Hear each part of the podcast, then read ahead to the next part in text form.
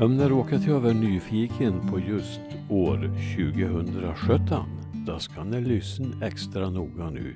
För här kom det en årskrönika just om det året. Nya Värmlandstidningen den 5 januari 2018. Mycket handlade om finnkulturen detta år. Krafter är sedan tidigare igång för att få Finnskogen klassad som världsarv på Unescos lista. Flera aktörer samverkar i arbetet med att kartlägga förutsättningarna.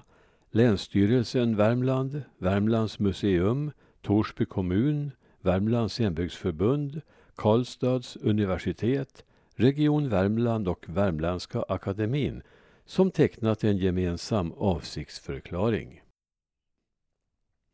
Som ett led i detta arbete genomfördes under hösten en serie på tre uppskattade Finnskogsseminarier på Sahlströmsgården i Utterbyn med Värmländska akademin som initiativtagare.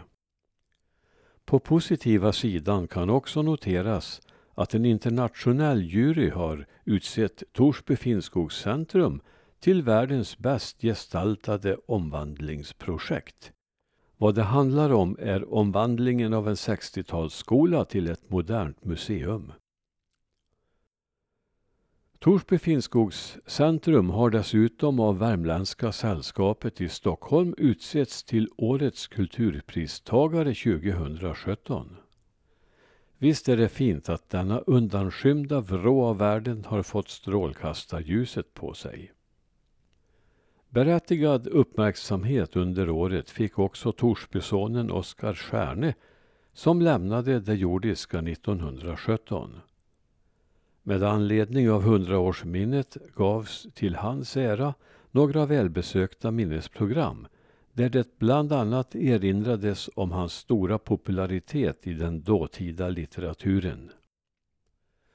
Även om hans namn halkat ur de moderna litteraturhistorierna ska man veta att Stjärnes böcker på ett par decennier såldes i jätteupplagor. 55 000 exemplar låter overkligt, men lär vara sant.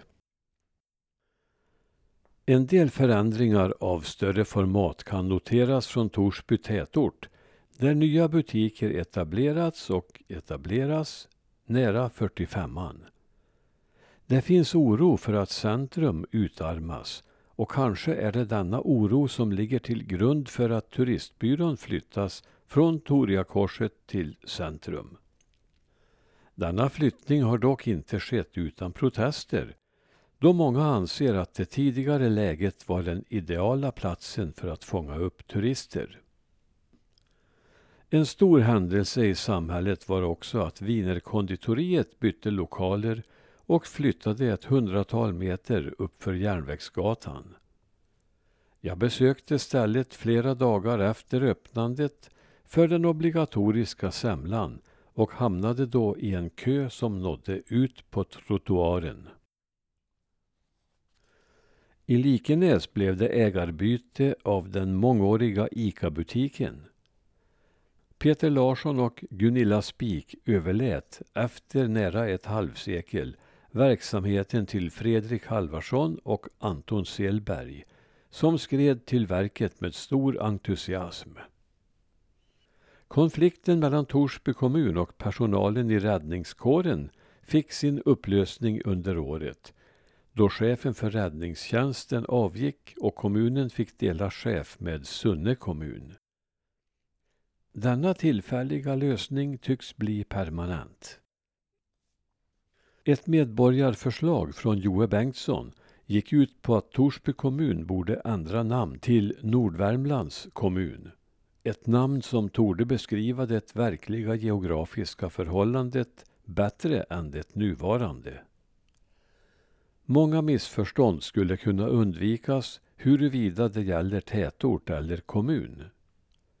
Dessvärre föll förslaget just med hänvisning till att missförstånd skulle kunna uppstå och av ekonomiska skäl. Vissa personer har utmärkt sig på ett positivt sätt och gett norra Värmland extra strålglans. Liftansvarige Bjarne Hovesås i Brannäs utförde en hjälteinsats en januaridag då gondolliften blev stilla en lång stund på grund av strömavbrott. Inne i en av gondolerna fanns en ung pojke som hade diabetes och som behövde sin mat utan längre dröjsmål. Bjarne klättrade då upp i en 20 meter hög liftstolpe och därifrån tog han sig i en sele längs vajern ner till gondolen. Genom en lucka i gondolens tak kom han nerdimpande likt Stålmannen från skyn med ett matpaket till pojken. Allt slutade lyckligt.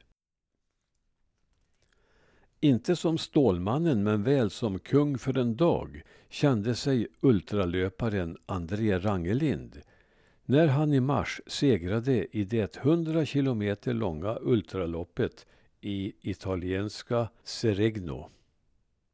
I samma månad säkrade Emma Dahlström, Torsby, totalsegern i världskuppen i friskigrenen Big Air. Linus Östlund från Långav tog guld i extremklassen i crosskart SM och tycks för övrigt vinna det mesta han ställer upp i. Ekshäradsflickan Sofie Skog slutade trea i Diamond League-tävlingen i Lausanne efter att ha klarat 1,93 i höjd. Något många i min ålder skulle vara nöjda med att klara i längd.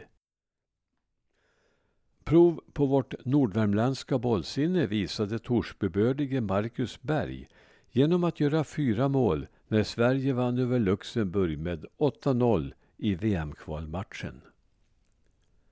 Nordvärmlands FF kunde säkra kontraktet för fortsatt spel i division 2 norra Götaland och avslutar året med det glädjande meddelandet att tidigare tränaren Milenko återkommer till klubben.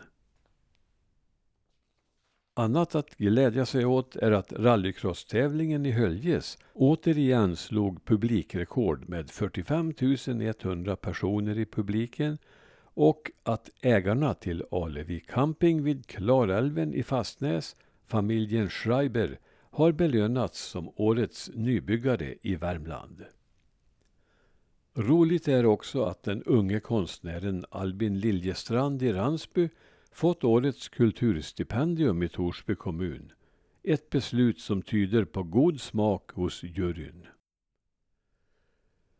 Jan-Anders Jante Karlsson, VD för Näckåns Energi, fick ta emot priset som årets företagare i Torsby kommun för sitt engagemang för att värna arbetstillfällen, miljö och hela bygdens framtid.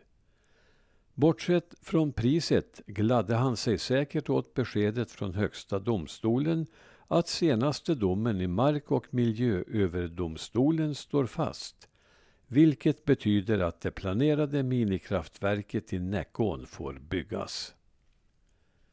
Vägarna måste nämnas. Dock inte vägen från 62an ner till Ransbysågen. I sitt nuvarande skick är den inte värd ett omnämnande. Däremot undrar jag ofta om det är väg 62 som blivit smalare eller om lastbilarna har växt på bredden. Nästan dagligen möter jag lastbilar som gott och väl fyller sin körbana och inte sällan har vänster hjulpar på mittlinjen. Hur går det för två sådana att mötas? Och hur kan det komma sig att bussarna inte tar sig till Långflon när det är halka? Det fungerade redan på gengastiden. Och ambulanser stoppar i halkan. En eloge vill jag ändå ge till Trafikverket för en snabb behandling på en begäran från Dalby hembygdsförening om en ledstång i backen mot gården. Inom några månader fanns den på plats, så nu slipper vi förhoppningsvis fler bilar i östväggen på loftboden. En stor Torsbyprofil lämnade oss under året. Min gamle vän, filmaren Bengt Jonsson, var inte bara Torsbybo utan också en världsmedborgare som träffat många av de stora världsledarna och som in i det sista kämpade för en bättre och grönare värld. Synd att personer av hans kaliber är så sällsynta på de ledande posterna världen runt. Avslutningsvis måste jag berätta om en syn som mötte mig på väg ut från ett akutbesök hos Folktandvården i Torsby. Nära porten finns en bakdörr in till Torsby kommunkontor och dit kom ett par karar bärande på en jättestor stol. En tron, smygande bakvägen. Är det verkligen en tron? ropade jag och fick svaret ja. Jag hann inte få upp kameran, men många tankar for runt. Vad i all världen? En tron? Vem? Geråsen? Stjärndorf? Svaret kom, gudskelov, några dagar senare. På skyltsöndagen stod tronen framför kommunhuset och där satt jultomten. God fortsättning.